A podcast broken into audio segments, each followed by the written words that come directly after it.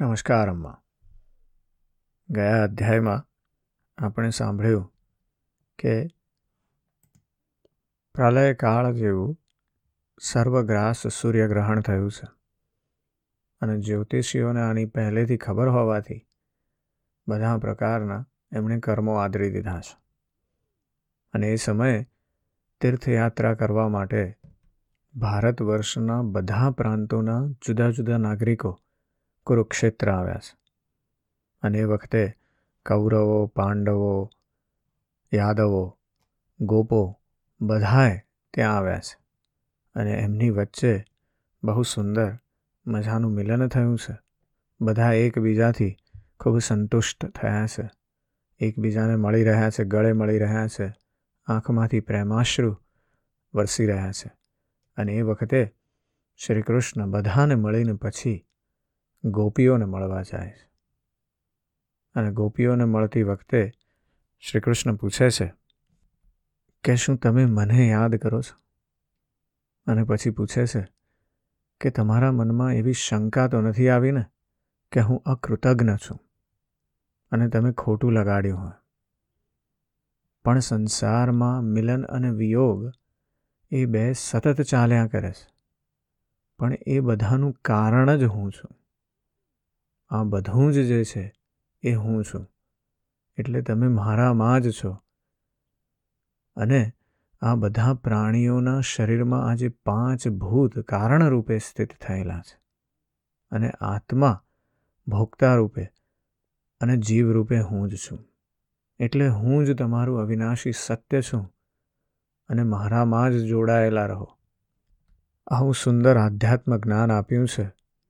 એ જ પ્રમાણે શ્રી કૃષ્ણ પોતાના માતા પિતાને પણ મળ્યા છે, યશોદા અને નંદ બાવાને એ લોકો પણ અત્યંત ખુશહાલ થઈ ગયા છે.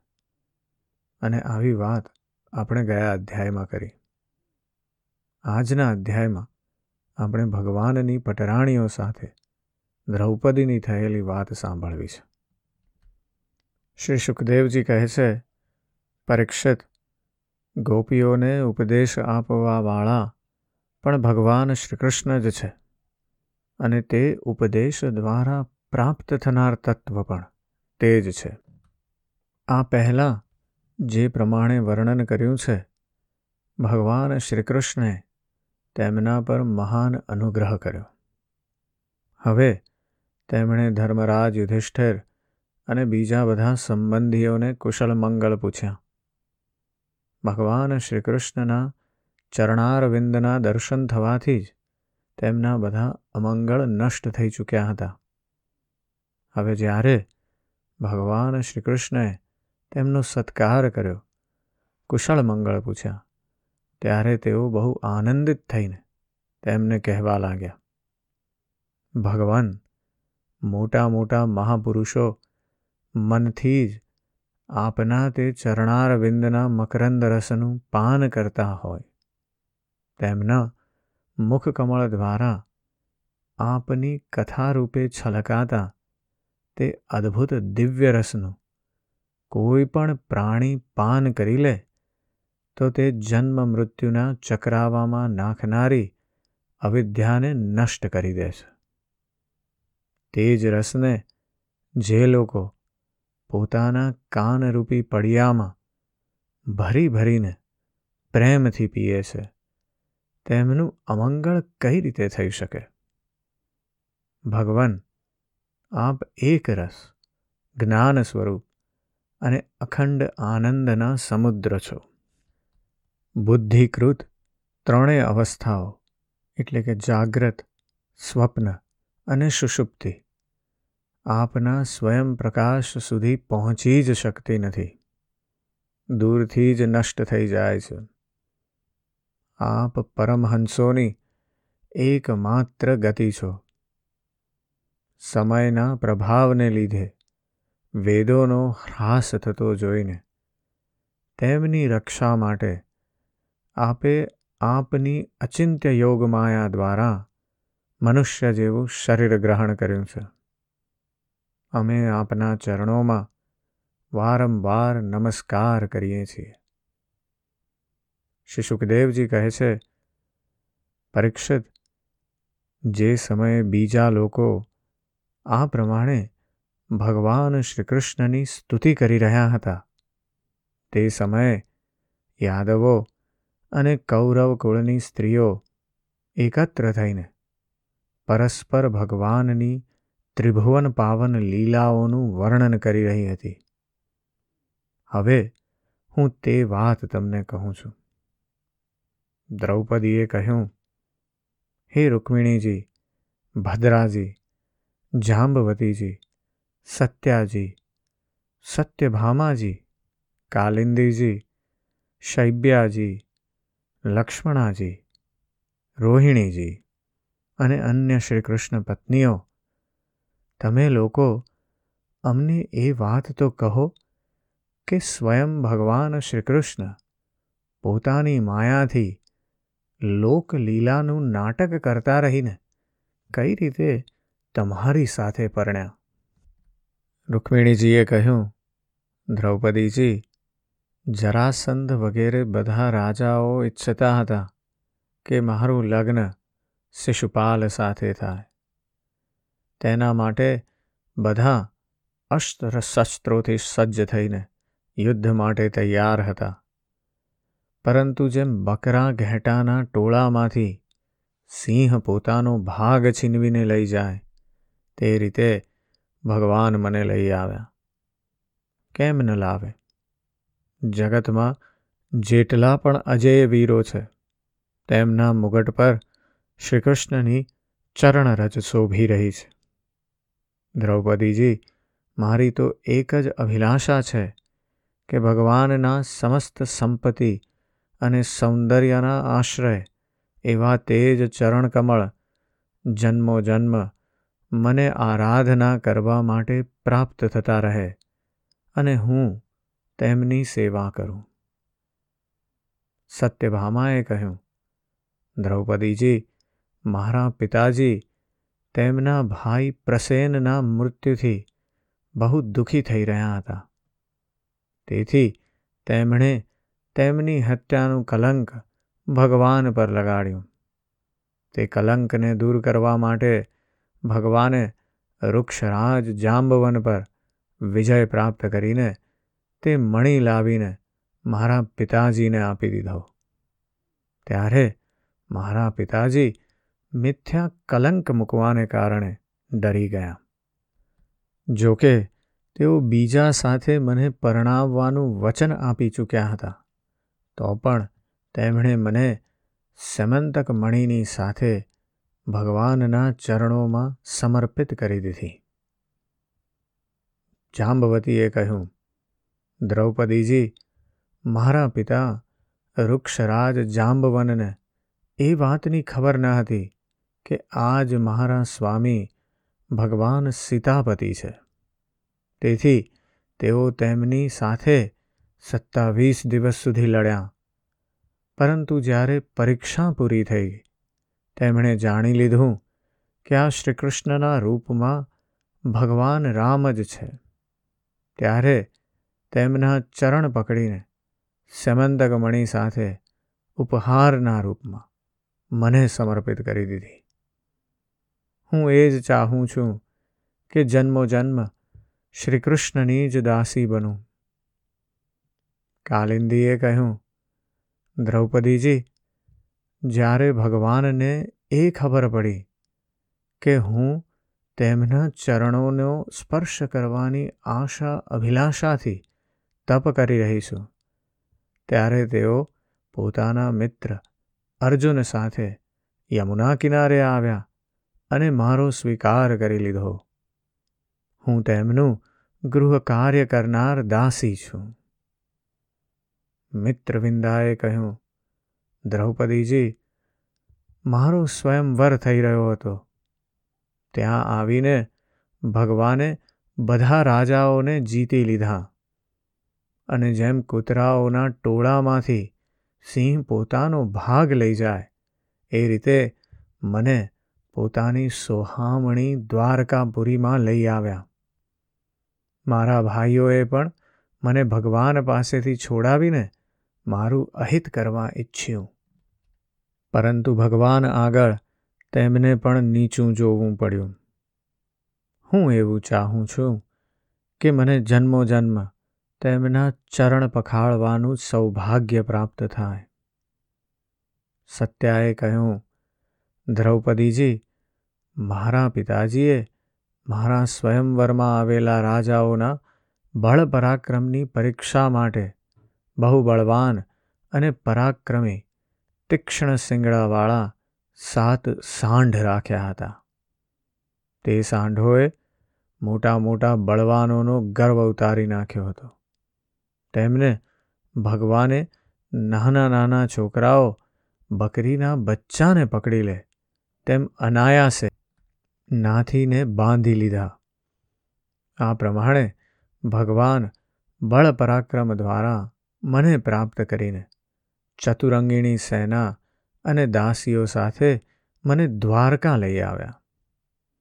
રસ્તામાં જે ક્ષત્રિયોએ વિઘ્ન ઉપસ્થિત કર્યું, તેમને પણ જીતી લીધા.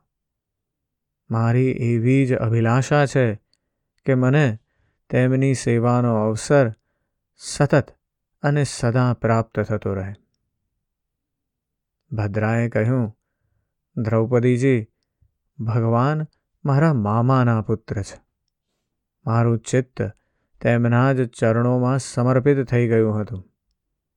જ્યારે મારા પિતાજીને આ વાતની ખબર પડી, ત્યારે તેમણે પોતે જ ભગવાનને બોલાવીને એક અક્ષૌહિણી સેના અને અસંખ્ય દાસીઓ સાથે મને તેમના ચરણોમાં સમર્પિત કરી દીધી. હું મારું પરમ કલ્યાણ એમાં જ સમજું છું કે કર્મ અનુસાર મને જ્યાં જ્યાં જન્મ મળે, ત્યાં બધે જ શ્રી કૃષ્ણના ચરણકમળનો સ્પર્શ પ્રાપ્ત થતો રહે.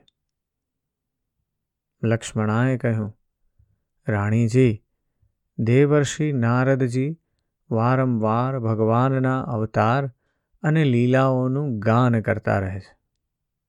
તે સાંભળીને અને એવું વિચારીને કે લક્ષ્મીજી સમસ્ત લોકપાલોનો ત્યાગ કરીને ભગવાનને વર્યા છે. તેથી મારું ચિત્ત ભગવાનના ચરણોમાં આસક્ત થઈ ગયું. સાધ્વી, મારા પિતા બૃહદસેન મારા પર બહુ પ્રેમ રાખતા હતા. જ્યારે તેમને મારી ઈચ્છાની જાણ થઈ, ત્યારે તેમણે મારી ઈચ્છા પૂર્ણ કરવા માટે આ ઉપાય કર્યો.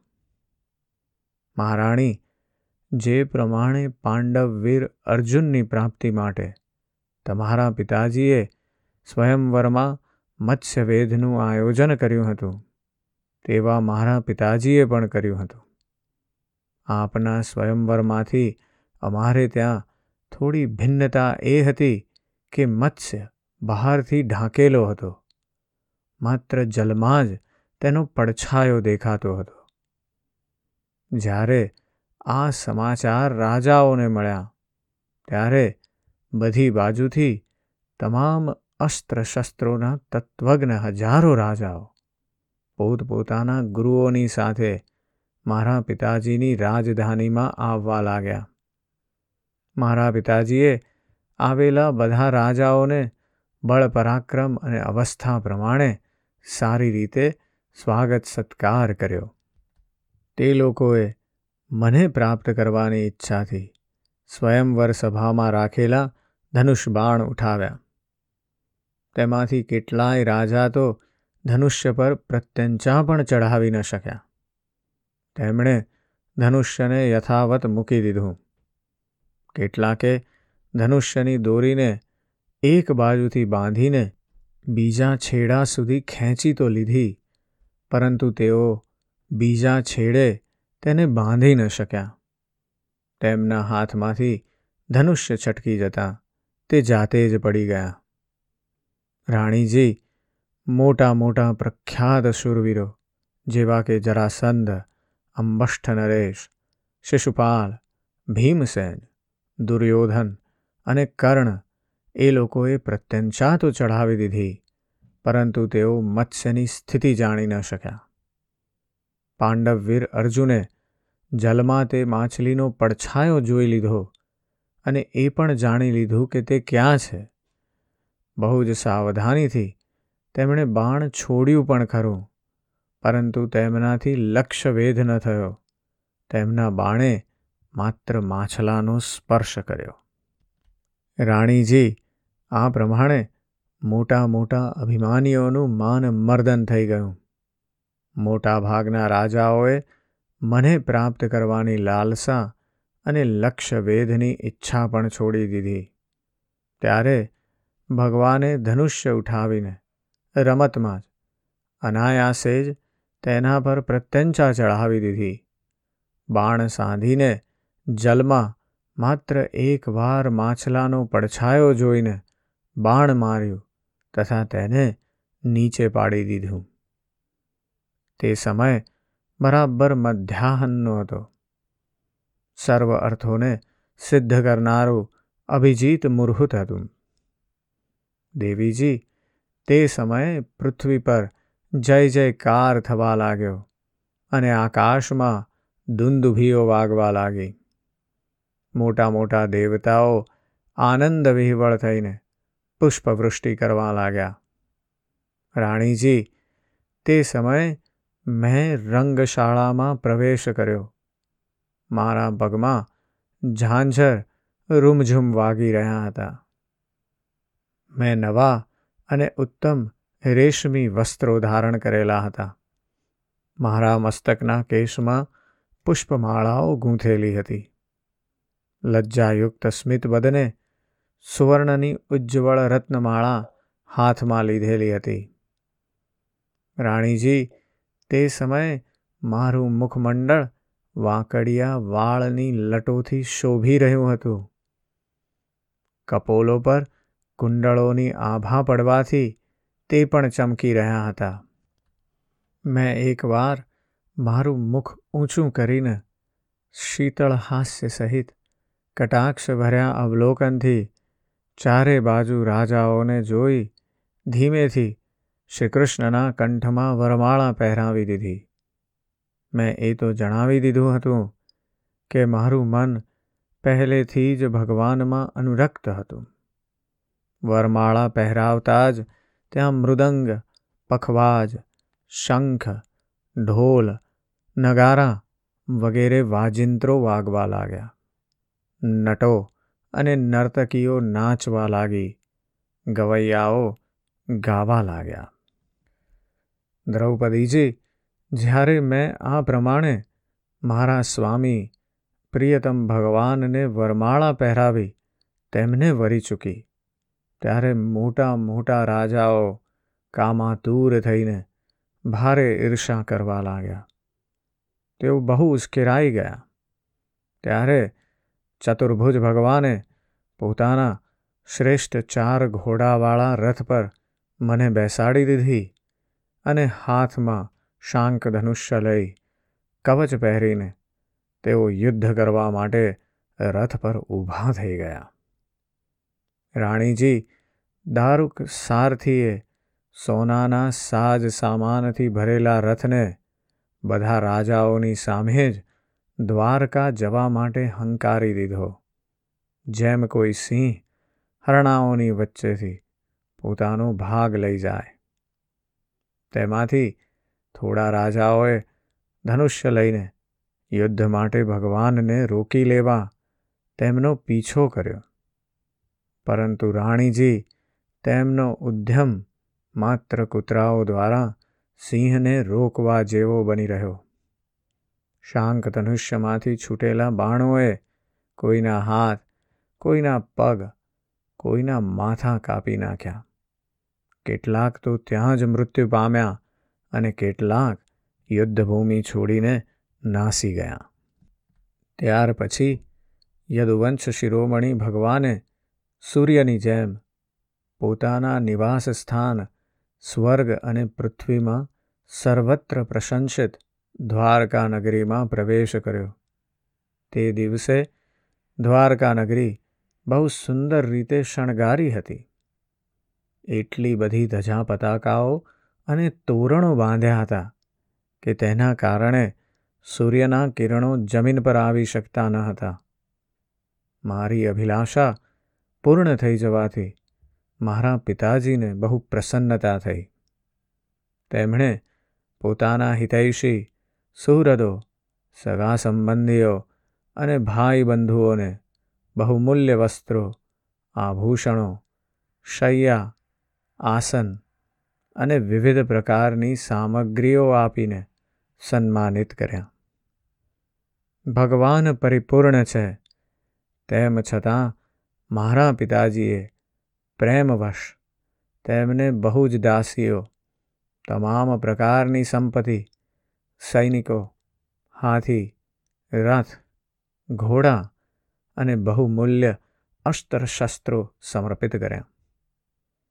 રાણીજી, અમે પૂર્વજન્મમાં સર્વ આસક્તિઓને છોડીને બહુ મોટું તપ કર્યું હશે. ત્યારે જ તો અમે આ જન્મમાં આત્મારામ ભગવાનની ગૃહદાસી બની છીએ. સોળ હજાર પત્નીઓ તરફથી રોહિણીજીએ કીધું, ભૌમાસુરે, દિગ્વિજય વખતે ઘણા રાજાઓને જીતીને તેમની કન્યાઓ એવી અમને લાવીને પોતાના મહેલમાં બંદી બનાવી દીધી હતી. ભગવાને આ વાત જાણીને યુદ્ધમાં ભૌમાસુર અને તેની સેનાનો સંહાર કરીને, સ્વયં પૂર્ણ કામ હોવા છતાં પણ તેમણે અમને ત્યાંથી છોડાવીને અમારું પાણી ગ્રહણ કરી લીધું અને અમને તેમની દાસી રૂપે સ્વીકારી લીધી. રાણીજી અમે નિરંતર તેમના તે ચરણ કમળોનું ચિંતન કરતી હતી, જે જન્મ મૃત્યુરૂપી સંસારથી મુક્ત કરવાવાળા છે. સાધ્વી દ્રૌપદીજી, અમે સામ્રાજ્ય ઇન્દ્રનું પદ અથવા તે બંનેના ભોગો, અણીમાં વગેરે ઐશ્વર્ય, બ્રહ્માનું પદ, મોક્ષ અથવા સાલોક્ય, સારૂપ્ય વગેરે મુક્તિઓ કશું જ ઈચ્છતી નથી. અમે પોતાના પ્રિયતમ પ્રભુના સુકોમળ ચરણકમળોની તે શ્રીરજ નિરંતર અમારા મસ્તક પર ધારણ કરવા ઈચ્છીએ છીએ. જે લક્ષ્મીના વક્ષસ્થળ પર લાગેલા કેસરની સુગંધથી યુક્ત છે. ગાયો ચારતા મહાત્મા શ્રીકૃષ્ણ ભગવાનનો સ્મરણ સ્પર્શ જેમ વ્રજની સ્ત્રીઓ ભીલડીઓ, ગોવાળિયા અને વૃંદાવનના ઘાસ વેલા ઈચ્છે છે, તેમ અમે પણ તે ઈચ્છીએ છીએ. આ અધ્યાયમાં આપણે ફરી ફરી વાર સાંભળ્યું કે શ્રી કૃષ્ણની દરેક પત્ની તેમના ચરણરજનું દાસિત્વ ઈચ્છે છે. આ દાસત્વ એટલે શું? આ દાસત્વની વાત આપણે બહુ આગળ પણ કરી ચૂક્યા છે. દાસનો અર્થ ઇંગ્લિશમાં એને જે કહે છે, સ્લેવ થાય છે. જ્યાં તમારું કોઈ માલિક છે, તમે એના સર્વન્ટ છો. પણ અહીંયા દાસત્વ જુદા પ્રકારનું છે. આ જે દાસત્વ છે, એ સંપૂર્ણ નિષ્ઠામય પોતાની જાતને સમર્પિત કરી દેવાની છે. સ્લેવ જે છે ને, એ તો ફ્રીડમ ઈચ્છે છે. એને તો એવું થાય છે કે મારા માલિક મને જવા દે. જ્યારે દાસત્વ એક એવી ભાવના છે, ત્યાં એવી વાત જ નથી કે આ મારા માલિક છે અને મને ફ્રી કરી દે. વાત એવી છે કે હું એમની સાથે ને સાથે જ જોડાયેલો રહું. અને એ વાત સાવ જુદી છે. દાસત્વનો અર્થ થયો સંપૂર્ણ નિષ્ઠાથી પોતાની જાતને સમર્પિત કરી દેવી. અને એવી સમર્પણ થાય ત્યારે ભગવાન આપણી સાથે જોડાઈ જાય. એટલે આ દાસત્વ પર આજે ખૂબ મનન અને ચિંતન કરજો. આજે બસ આટલું જ. જય શ્રી કૃષ્ણ.